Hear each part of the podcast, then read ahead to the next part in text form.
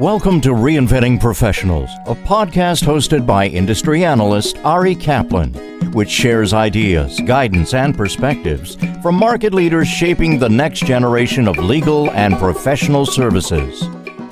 This is Ari Kaplan, and I'm speaking today with Amy Hinzmann, the president, and Marla Crawford, the general counsel, respectively, for Compliance, an integrated e-discovery services and managed review provider. Amy, Marla, welcome. Thanks, Ari. I am really looking forward to this conversation. So, Amy, let's start. Tell us about your background and your mission as the new president of Compliance. I'm a lawyer by training. I practiced for a short while in Dallas before going in-house at Merrill Lynch. I was there for about 4 years, including some time at Merrill Lynch International Bank in London. So really focusing on the broker-dealer side, defending litigation that started with the Danilo affidavit in 2000, following that tech bubble, then continuing to just focus on securities litigation, defending the broker-dealer at Merrill Lynch. In about 2008, I started at DiscoverReady, and I wore every hat at DR, including leading thought leadership. I had sales responsibilities, leading the review and analytics offering, until I joined Consilio, where I was the chief experience officer most recently. And what's your mission as the new president of Compliance? At Compliance right now, we're really focusing on growth and scale. I've been asked to just be responsible for leading our sales organization as well as our operational organization to continue the really client-centric culture that Compliance has established as we continue to grow our offerings, scale existing offerings, and look at relevant adjacencies that we want to start to delve into based on our clients' needs. Marla, you spent over a decade as in-house counsel and more than 2 decades practicing at a large law firm. How will that experience shape your role as the company's first general counsel? I feel that my professional career has been really a series of building blocks. I spent 22 years in big law at Jones Day, where I worked on all sorts of cases from product liability, intellectual property, securities litigation, then really focusing the last 10 or more years on the discovery phase of litigation. I was one of the first e-discovery lawyers, having worked on the Enron case. Then I spent 10 years at Goldman Sachs, where I was in-house counsel and saw the inner workings of how corporate America handles its legal matters. I think that those two together really have prepared me to become a general counsel. And it's really a very exciting opportunity. I will be the first general counsel of Compliance. So I am so excited to take on this new role. And I'm very grateful for everyone internally who's really welcomed me. Amy, can you give us a sense of how Compliance has evolved since it was founded over 20 years ago? Compliance really earned its reputation starting out as a powerhouse in the staffing world. They really established themselves with that client-centric culture, but focusing on providing the bodies side of the business. More recently, they've been really focused on their technology offering, their discovery as a service offering.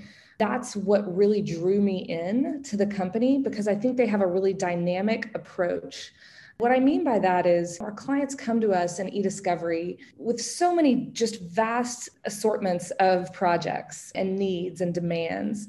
And I think that the offering that Compliance has designed has the flexibility to really scale and meet the needs for the largest, most fast-paced, really those projects that require the most support, as well as those small projects where you might say, you know, I have a couple gigs of data. I really just want to throw it into a platform and maybe take a look at it myself. So I think that that need for that level of flexibility was what was most exciting to me. And I think it's really representative of Compliance's journey. Marla, what e-discovery issues are in-house counsel most concerned about today?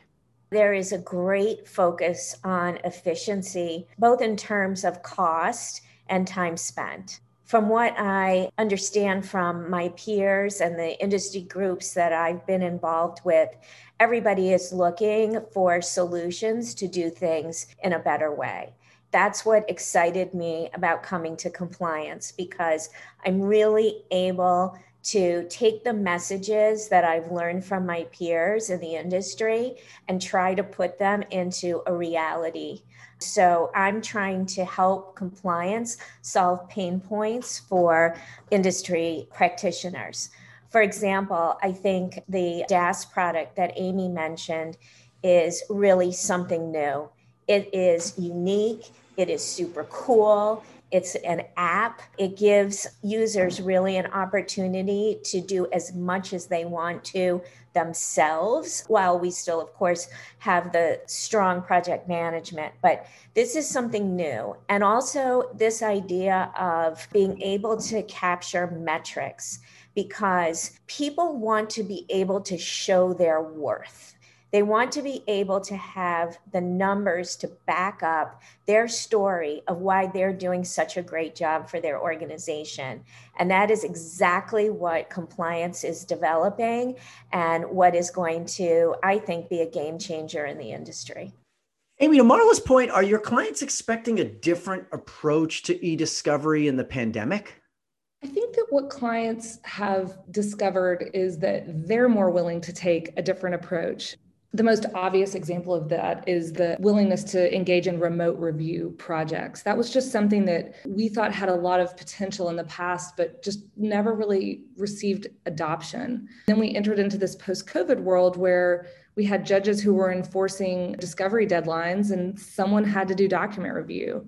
So I'm not sure if it's opened all the doors, but I think it's opened a lot of minds in terms of the, let's talk about what is possible. That makes it an especially exciting time. I would also just say, Marla has mentioned this in her transition to GC here at Compliance. What a welcoming and amazing community we have as e-discovery professionals. And I think that it has been a time where the vendor-client relationship has gotten even stronger because we've been able to answer questions on behalf of the global security at big clients who are concerned about remote review or other vulnerabilities that we might have because we have so much data. We've really been able to champion one another in a way that maybe wasn't as necessary before. I'm not sure if the approach is different, but I think the art of the possible has really exploded. Marla, how are in-house teams now managing discovery remotely? A lot of teams had already set up remote collections and been allowing people to work from home. A lot of companies have sales forces who are all over the country on the go all the time. So COVID-19 has moved everything forward. There was already a foundation of preparation in the industry, but now we're really seeing it put into practice. And maybe some who were a little bit wary of having remote review, of relying upon remote collections, they've really dug in and done the due diligence to determine that it's a safe thing to do. So I think it's an expansion of this idea that we don't all have to be sitting in the same place at the same time. Do you think it's here to stay? Absolutely, it's here to stay. Just like I will not be wearing pants with a button 5 days a week and commuting into an office, I think that this idea of remote review and remote collections and remote work has been proven to work. And why not give people this flexibility? Amy, given that point, where do you see e-discovery headed? Where e-discovery is headed is beyond e-discovery. I used to have a mentor for whom I worked who would say, don't ever make your clients regret hiring you. I would take that a step further and say, take every opportunity to burnish the reputation of your clients. We have such an amazing set of skills in the e-discovery industry that I think are transferable to so many adjacencies. So you have these big companies. Marla and I both come from financial services. You have these big banks with problems that we could bring our specific set of skills and technology to bear on those problems. Where I see e-discovery going, again, is just beyond e-discovery. Continuing to use those technologies, skill sets, and frankly, personal relationships to create more efficiencies and reduce costs for our big enterprise clients. This is Ari Kaplan speaking with Amy Hinzmann, the president, and Marla Crawford, the general counsel, respectively, for Compliance, an integrated e-discovery services and managed review provider.